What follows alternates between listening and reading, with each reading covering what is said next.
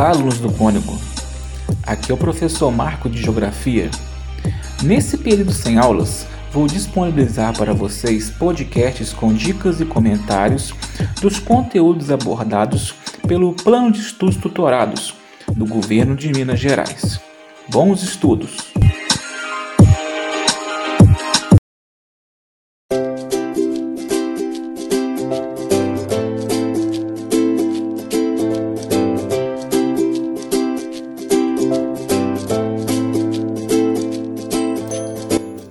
Oitavo ano, primeira semana. O mundo no meu município.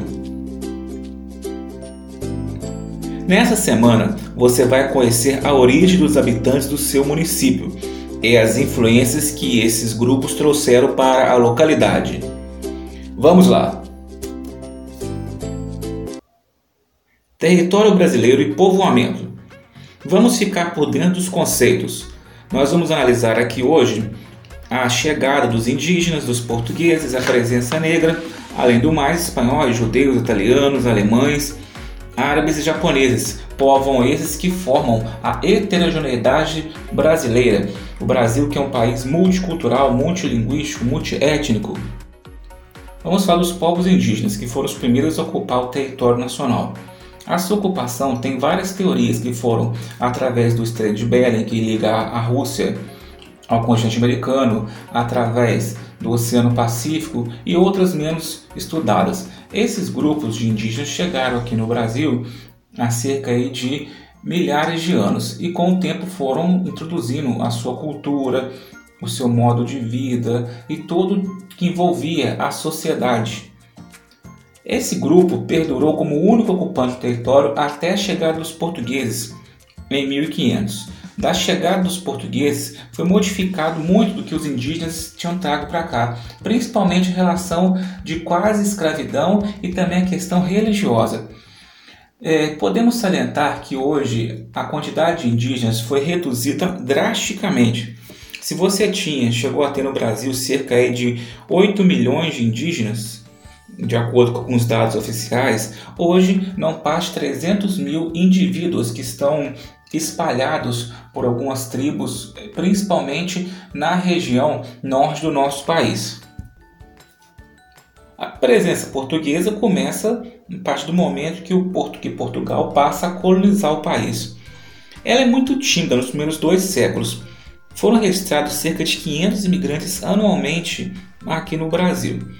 Já no século 17, 18 em diante, a média não aumentou muito, cerca de 10, até 10 mil imigrantes. O ápice desse fluxo foi na primeira metade do século 20, entre 1901 e 1930. A origem socioeconômica do português imigrante é muito diversificada. Você tem desde a elite no primeiro séculos até um fluxo crescente de imigrantes pobres a partir da segunda parte do século XIX. Vale salientar que hoje existe chamada migração de retorno, ou seja, muitos retornam a Portugal. Os negros no Brasil. O Brasil foi o país que mais importou escravos africanos entre o século XVI e o século XIX, período áureo da escravidão. Vieram cerca de 4 milhões de homens, mulheres e crianças, o que equivale a um terço do comércio negreiro. Essa presença maciça deixou traços marcantes na cultura brasileira, a trajetória dos judeus no Brasil começa antes da chegada da frota de Cabral. Ela remonta lá do século XV, quando os judeus, espanhóis e portugueses foram obrigados a se converter ao cristianismo, sob a pena de ser expulsos de seus respectivos países. A presença italiana. Os italianos, no século XIX, além de outros grupos europeus, vieram para o Brasil por motivos econômicos e socioculturais, com intuito de prosperidade Porém, em um primeiro momento, serviram apenas como mão de obra para suprir a demanda com o final da escravidão. Em nosso município, há uma grande influência da cultura italiana.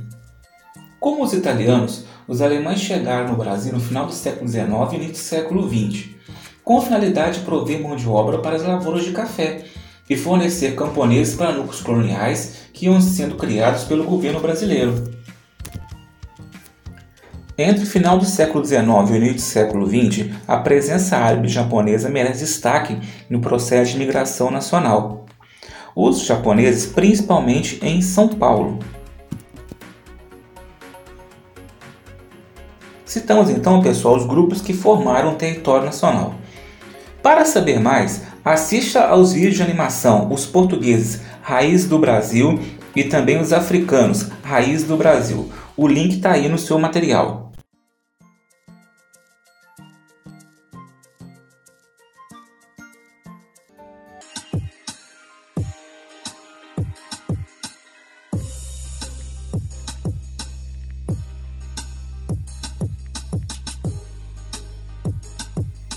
Agora que você está por dentro do assunto, vamos para as atividades. Anote as respostas e dúvidas no seu caderno, não sendo necessário copiar enunciados. Futuramente, elas serão corrigidas e valorizadas.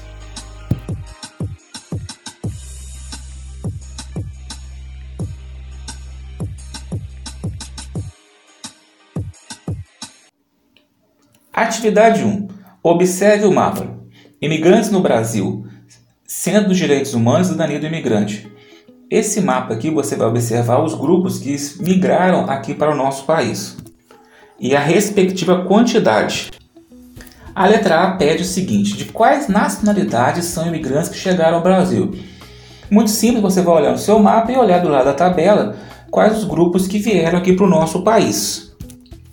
Letra B. Organize os países de origem dos imigrantes considerando os continentes. O que, que você vai fazer? Vai observar a tabela, né, o mapa em cima que foi demonstrado e vai escrever os, os imigrantes que vieram da Europa. Aí você vai lá para os países imigrantes. Da América, você vai lá e pôr os países que vieram para o Brasil. E depois da Ásia, a mesma situação. A letra C está do seguinte: os portugueses são o maior número quantitativo de imigrantes. Então, é uma afirmação. Apresente dois motivos que justificam o maior quantitativo. Aí, pessoal, vocês têm que analisar a questão histórica, a questão econômica, que faz os portugueses o grupo com maior incidência aqui no Brasil. Atividade 2. Considerando o município onde você vive, quais são as evidências de fluxos migratórios você pode identificar? Observe a arquitetura, o nome das ruas, festas e eventos culturais, os sobrenomes, registre suas descobertas. Lembre que eu dei uma dica para vocês aí durante a explicação. Aí você vai citar o nome de pessoas que lembram essa, esse grupo, o nome de ruas, alguma festa. Faz aí um trabalhinho bonito, quem sabe até na sua família tem esse caso. Na atividade 3, vamos ler aqui o trecho de um livro. Mais do que tratar a história da imigração, é relevante tratar da história do imigrante no lugar, seja na cidade, seja na aldeia, do processo de transição do local de origem ao novo lugar e da necessidade da apropriação do lugar e da sua recriação. E, finalmente, a necessidade de criar marcas de identidade, locais de alimentação, templos religiosos, escolas, associações, referências arquitetônicas, nomes e logradouros.